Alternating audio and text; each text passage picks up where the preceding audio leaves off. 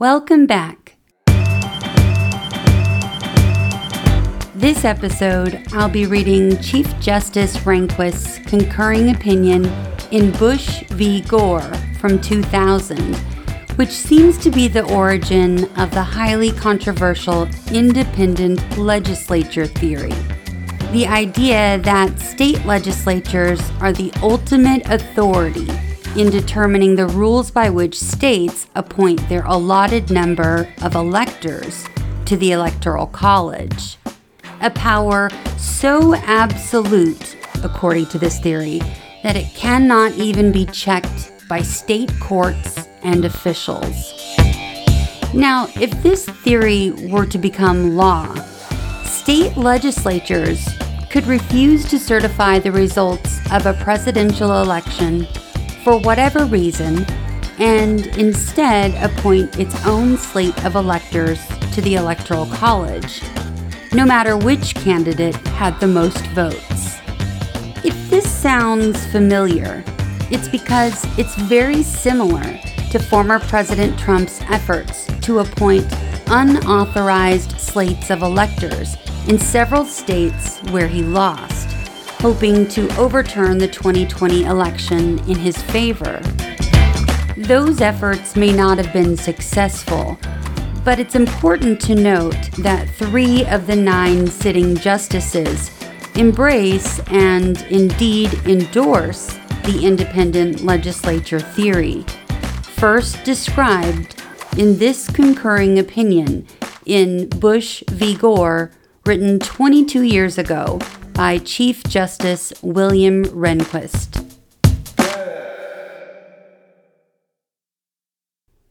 Chief Justice Rehnquist, with whom Justice Scalia and Justice Thomas join, concurring. Part 1 We deal here not with an ordinary election, but with an election for the President of the United States.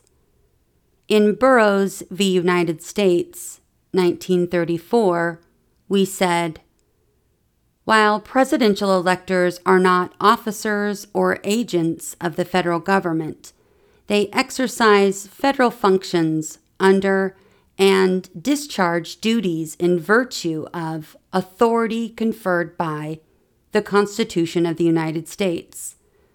The President is vested with the executive power of the nation. The importance of his election and the vital character of its relationship to and effect upon the welfare and safety of the whole people cannot be too strongly stated. Likewise, in Anderson v. Celebrezze, we said, quote, in the context of a presidential election, state imposed restrictions implicate a uniquely important national interest for the President and the Vice President of the United States are the only elected officials who represent all the voters in the nation. Unquote. In most cases, comity and respect for federalism compel us to defer to the decisions of state courts on issues of state law. That practice reflects our understanding that the decisions of state courts are definitive pronouncements of the will of the states as sovereigns. Of course, in ordinary cases, the distribution of powers among the branches of a state's government raises no questions of federal constitutional law, subject to the requirement that the government be republican in character. But there are a few exceptional cases in which the Constitution imposes a duty or confers a power on a particular branch of a state's government. This is one of them. Article 2, Section 1, Clause 2 provides that each state shall appoint in such manner as the legislature thereof may direct electors for president and vice president. Thus, the text of the election law itself and not just its interpretation by the courts of the states, takes on independent significance. In McPherson v. Blacker, 1892, we explained that Article 2, Section 1, Clause 2 conveys the broadest power of determination and leaves it to the legislature exclusively to define the method of appointment. A significant departure from the legislative scheme for appointing presidential electors presents a federal constitutional question. Title 3, USC Section 5, informs our application of Article 2, Section 1, Clause 2 to the Florida statutory scheme, which, as the Florida Supreme Court acknowledged, took that statute into account. Section 5 provides that the state's selection of electors shall be conclusive and shall govern in the counting of electoral votes if the electors are chosen under laws enacted prior to Election Day, and if the selection process is completed six days prior to the meeting of the Electoral College. As we noted in Bush v. Palm Beach County Canvassing Board, since Section 5 contains a principle of federal law that would assure finality of the state's determination if made pursuant to a state law in effect before the election, a legislative wish to take advantage of the safe harbor would counsel against any construction of the election code that Congress might deem to be a change in the law.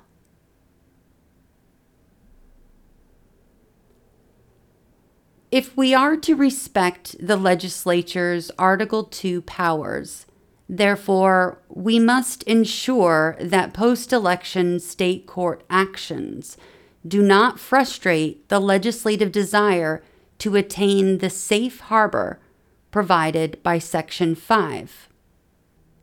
In Florida, the legislature has chosen to hold statewide elections to appoint the state's 25 electors Importantly, the legislature has delegated the authority to run the elections and to oversee election disputes to the Secretary of State. Isolated sections of the code may well admit of more than one interpretation, but the general coherence of the legislative scheme may not be altered by judicial interpretation so as to wholly change the statutorily provided apportionment of responsibility among these various bodies.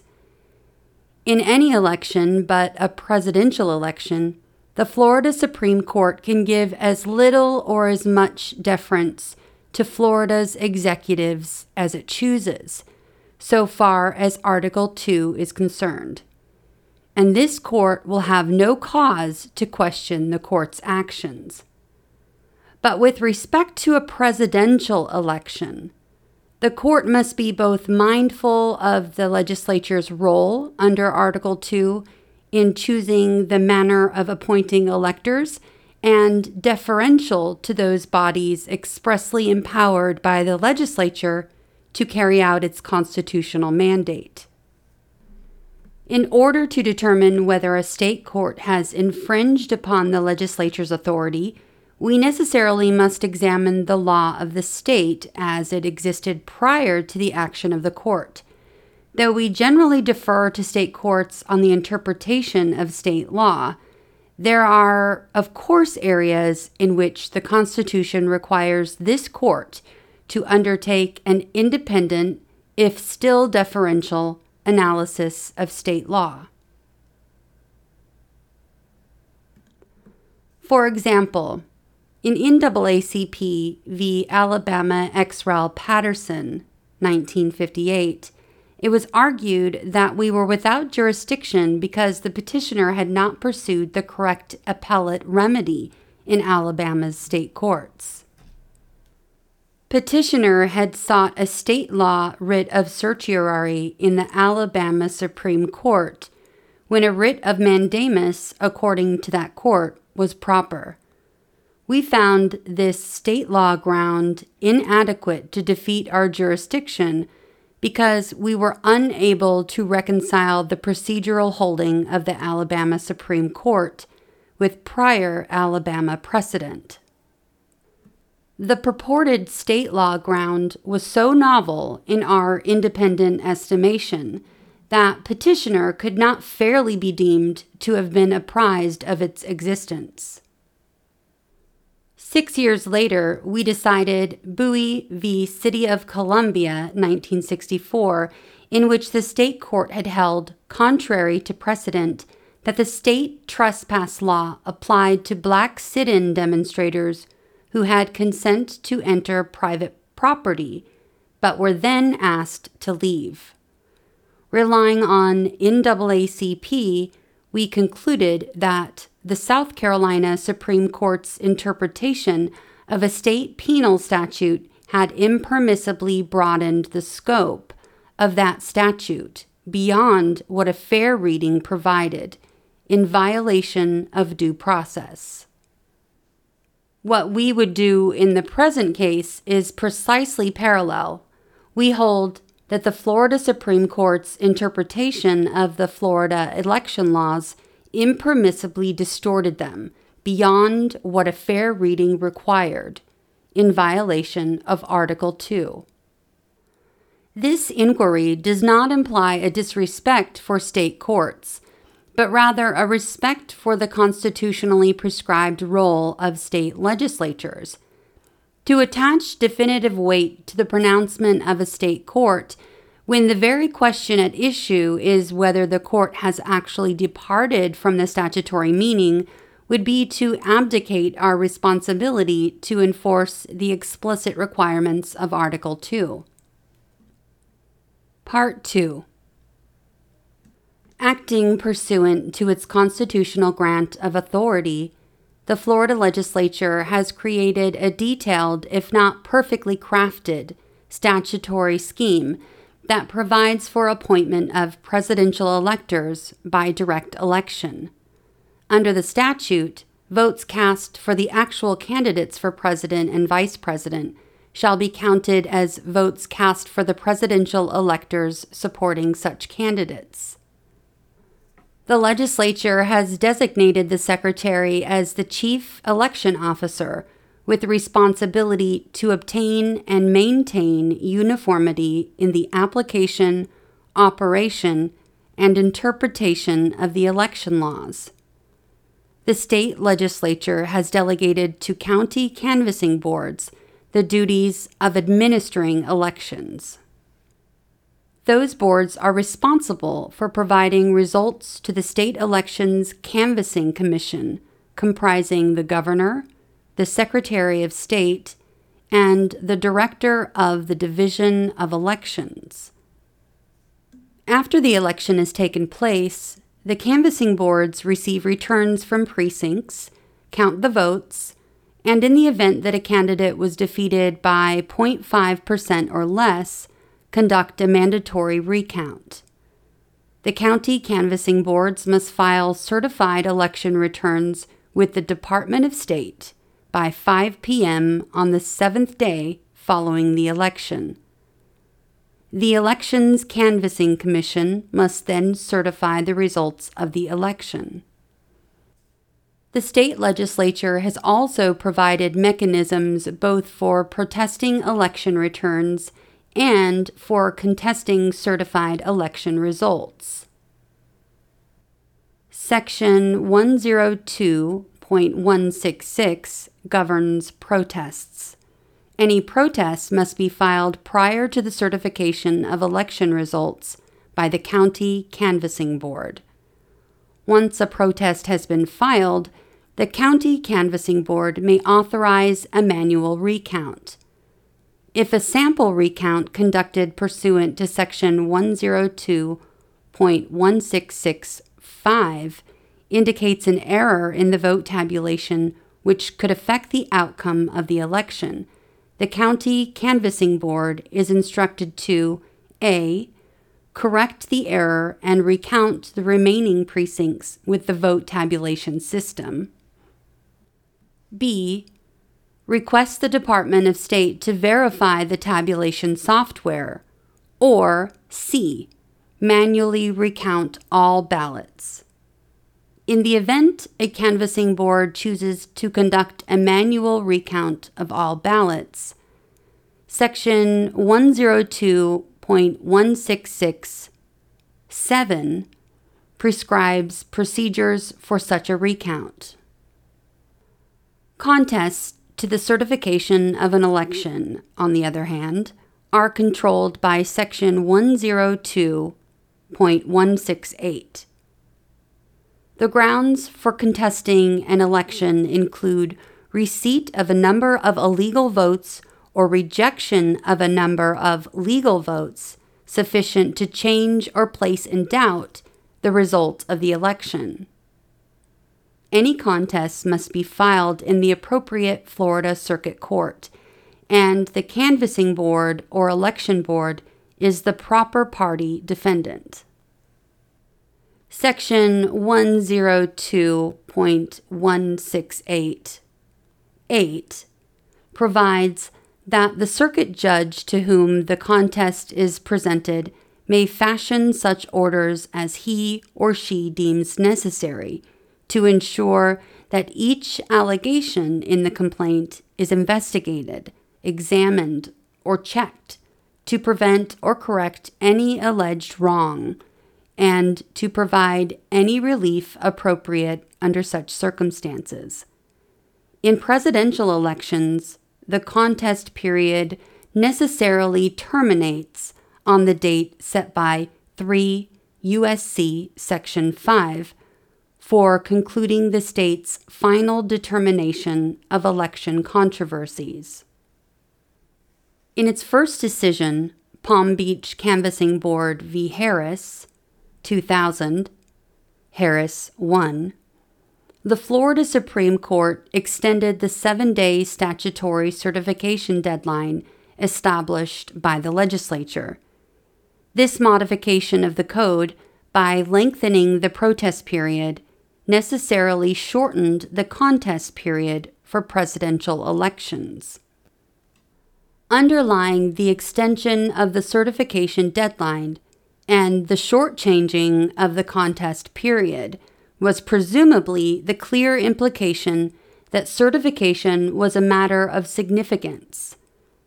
The certified winner would enjoy presumptive validity, making a contest proceeding by the losing candidate an uphill battle.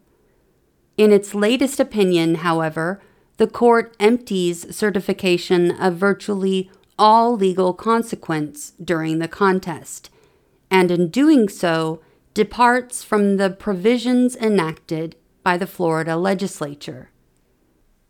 The court determined that canvassing board's decisions regarding whether to recount ballots past the certification deadline are to be reviewed de novo, although the election code clearly vests discretion whether to recount in the boards and sets strict deadlines subject to the Secretary's rejection of late tallies and monetary fines for tardiness.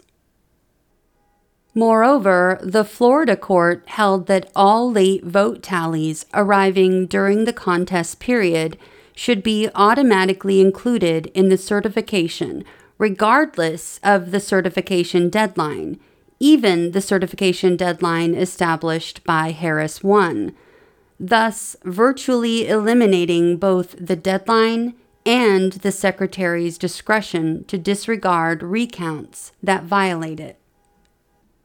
Moreover, the court's interpretation of legal vote and hence its decision to order a contest period recount plainly departed from the legislative scheme. Florida statutory law cannot reasonably be thought to require the counting of improperly marked ballots. Each Florida precinct before Election Day provides instructions on how properly to cast a vote. Each polling place on Election Day contains a working model of the voting machine it uses, and each voting booth contains a sample ballot. In precincts using punch card ballots, voters are instructed to punch out the ballot cleanly. Quote, after voting, check your ballot card to be sure your voting selections are clearly and cleanly punched and there are no chips left hanging on the back of the card. Unquote. No reasonable person would call it an error in the vote tabulation or a rejection of legal votes when electronic or electromechanical equipment performs precisely in the manner designed and fails to count those ballots that are not marked in the manner that these voting instructions explicitly and prominently specify. The scheme that the Florida Supreme Court's opinion attributes to the legislature is one in which machines are required to be capable of correctly counting votes, but which nonetheless regularly produces elections in which legal votes are predictably not tabulated, so that in close elections, manual recounts are regularly required. This is, of course, absurd.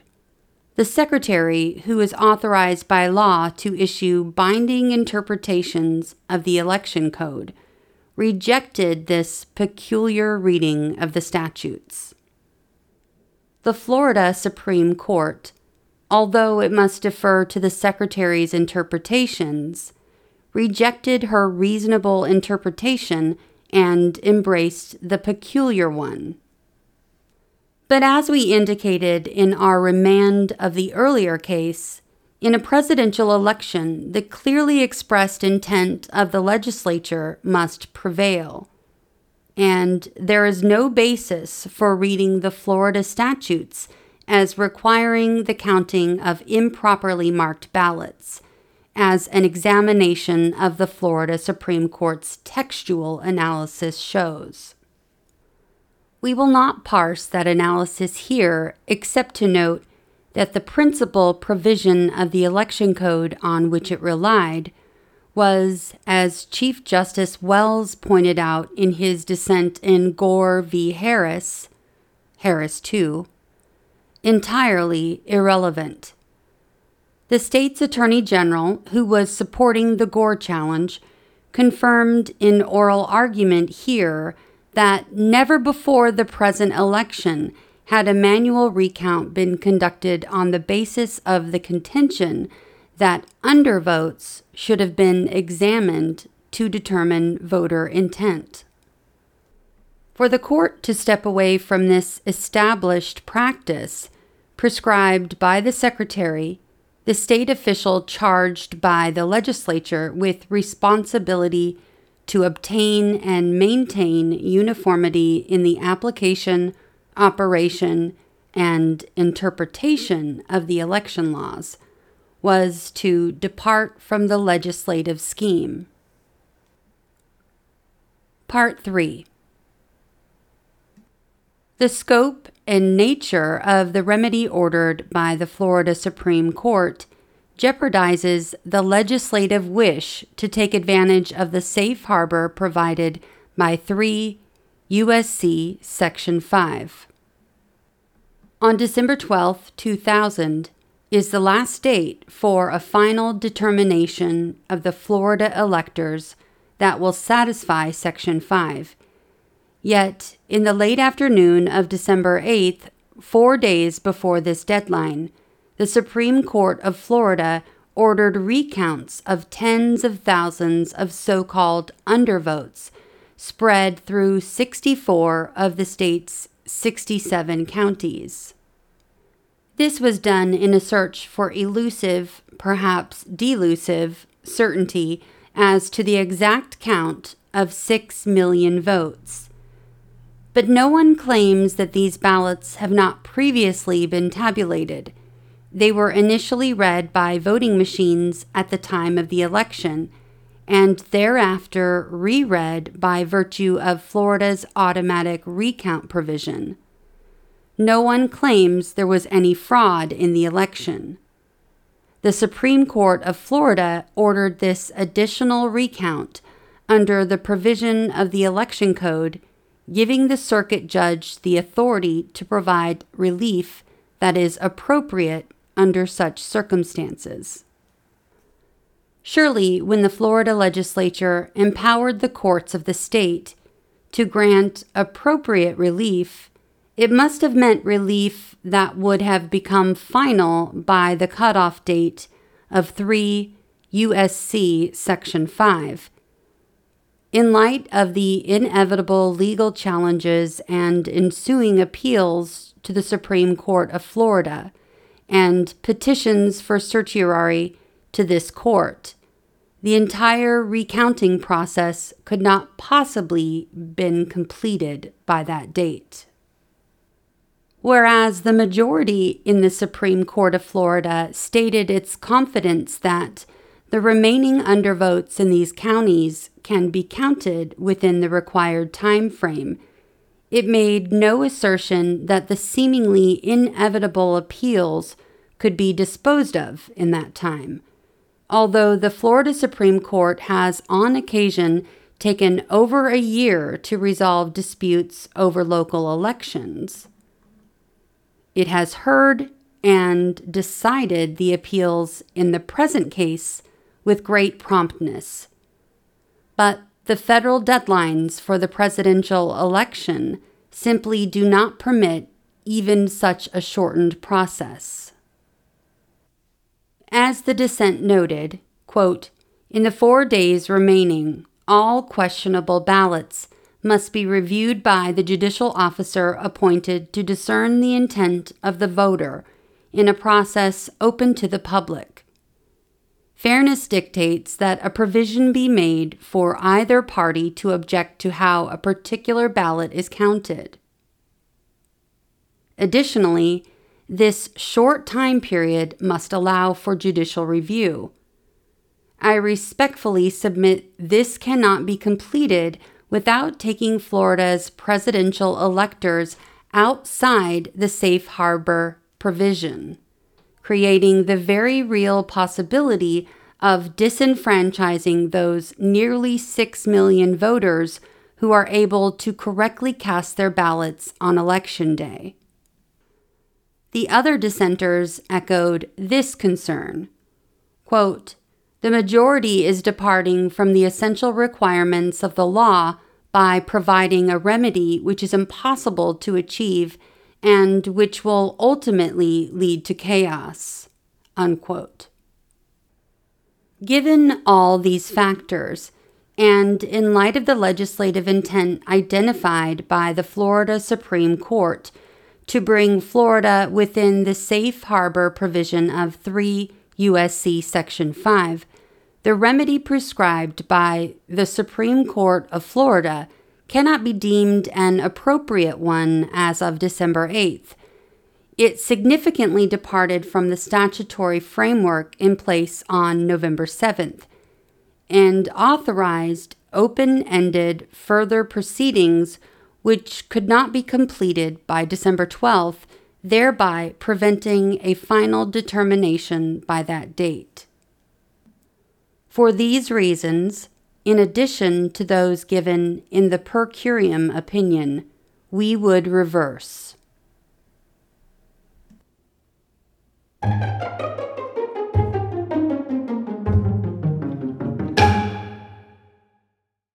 We've come to the end of the opinion. Until next episode, thanks for listening to what SCOTUS wrote us.